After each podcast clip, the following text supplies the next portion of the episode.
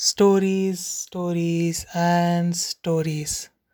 It has always fascinated me at how every person has their own story. A story that doesn't have the same beginning, a story that doesn't have the same success, a story that doesn't have the same learnings. Every person has their own story, a story that they've cherished, a story that they've gone through, a story that is worth sharing, a story that is worth a billion likes, a story that is worth a billion smiles.